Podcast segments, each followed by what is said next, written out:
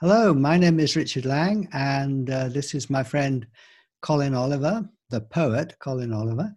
And uh, I've known Colin for 50 years, and we met through Douglas Harding. And at the uh, core of our friendship is this awareness of this treasure of who we really are, and uh, just enjoying the vision and celebrating it.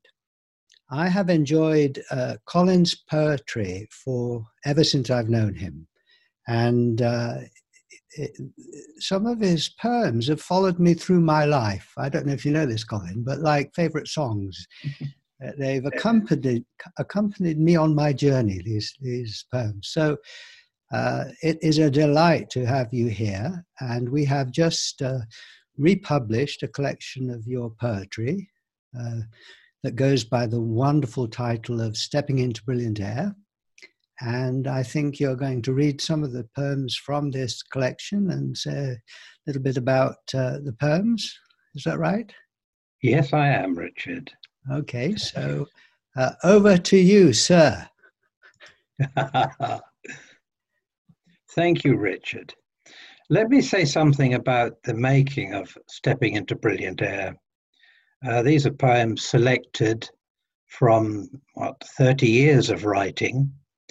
From the outset, I wish to show that this wonderful central truth we share was not overlooked in my life, not marginalized. Writing the poems gave me a chance to sift through what was happening, find the right words, and celebrate what was dear to me. It was a kind of adventure. The first poem is called Light. When I look at this poem, it gives the impression of a long familiarity with the subject. In fact, I was newly reacquainted and somewhat in awe of it. Light. The interior light is nothing but light. Light upon light. It is a still pool. Fingers that try to touch will, without a ripple, disappear. The interior light is the clear light of being, the light on the rock Close to, the eye may catch the swing of the lamp of amazement. But the light itself is nothing but light, light upon light.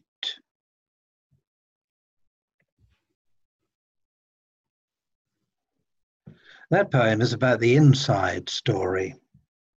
The next poem speaks of the world taken to heart. It's called Wolf. World, I am you. I cannot be kept at bay. A wolf, I take all in one bite. My features have become nothing but mouth. A mouth, nothing but air. Here, on the plane of openness, I am ever new to myself. And the world before me is like a forest on which suddenly snow has fallen.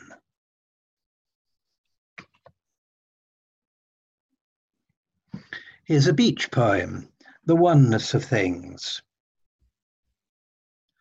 The sun Low over the beach, shining wires of dune grass, stones, and the shadows of stones. On the shoreline, the rush of foam mirrored in the wet sand. In the oneness of things, I am nowhere in sight.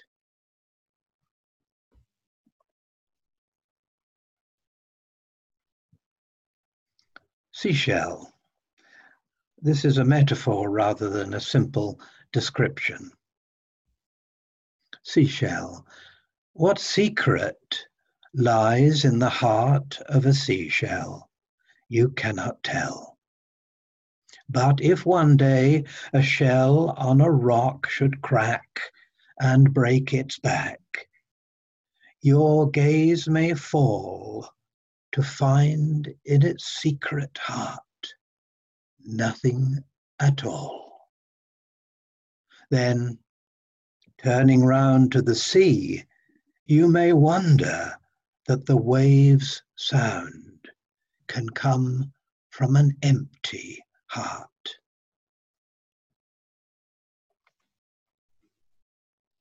Peeling potatoes.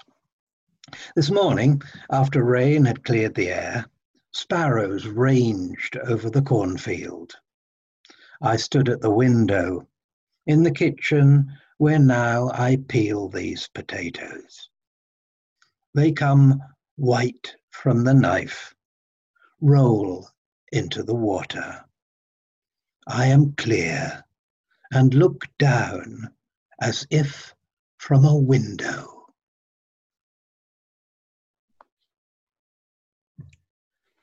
Thought bees is the next one. About how we can observe thoughts freed up, scattered in the world, at large. Pretending to shut them in is a risky business. Thought bees. If thoughts were bees, who would dare to shut them tight in the hive of the head.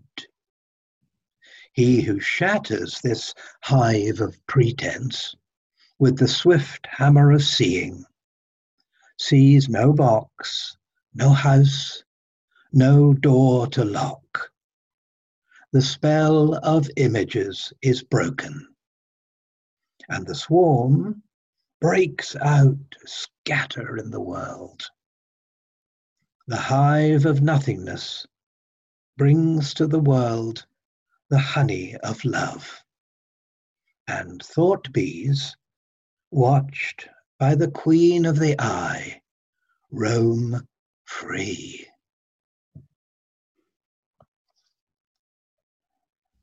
Here's a haiku. The delight I feel goes stamping up the road in the little boy's coat.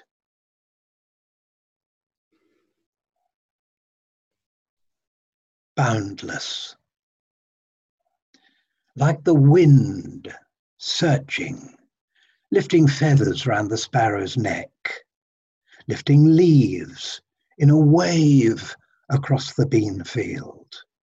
I find no place where I can say, here my being ends.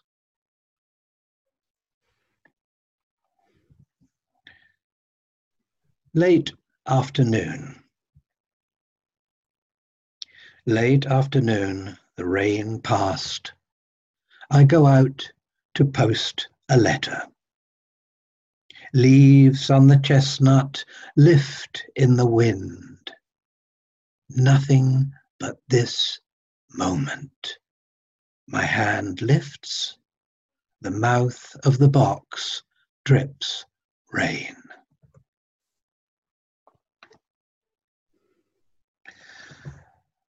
This adventure has brought many good friends. My life has been rich with friends. Let me pay tribute to two of them.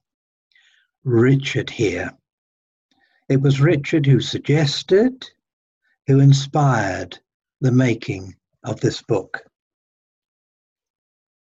Stepping into Brilliant Air. He inspired it. And Douglas, Douglas Harding, who was an extraordinary torch bearer. Peace. Peace is the station where one waits, but with nowhere to go, and where the grain of a bench runs like rails through incredible countries. This one is for my wife Carol. Marriage. To see your face with the eye of emptiness is to have your face as my own, and to find between seeing and loving not even a hairbreadth. One last poem. I went for a walk to a meadow near my home, and this poem insisted on coming back with me, and then providing the title for this collection. The poem is called Meadow. February after rain, I wake new to myself and see everything alive stepping into brilliant air. Pitch black rooks, great oak felled by wind, buzzing with chainsaws. Smoke caught under trees in bars of sunlight. Wood's edge leaves curled brown, horse chestnut, oak the meadow white with snowdrops. And here I am, I say, here I am, looking up at cumulus, perfectly still.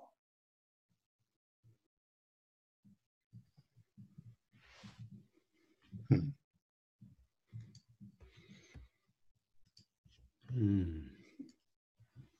Thank you, Colin. What a delight. What a delight. Mm. Thank you, Richard. What a pleasure to do it, to mm. read them. Mm. And reading them, I'm reading them to you here right now and uh, to have a, whoever might listen in the future. Yes, yes. Well, I think uh, you'll have lots of happy listeners. And uh, thank you.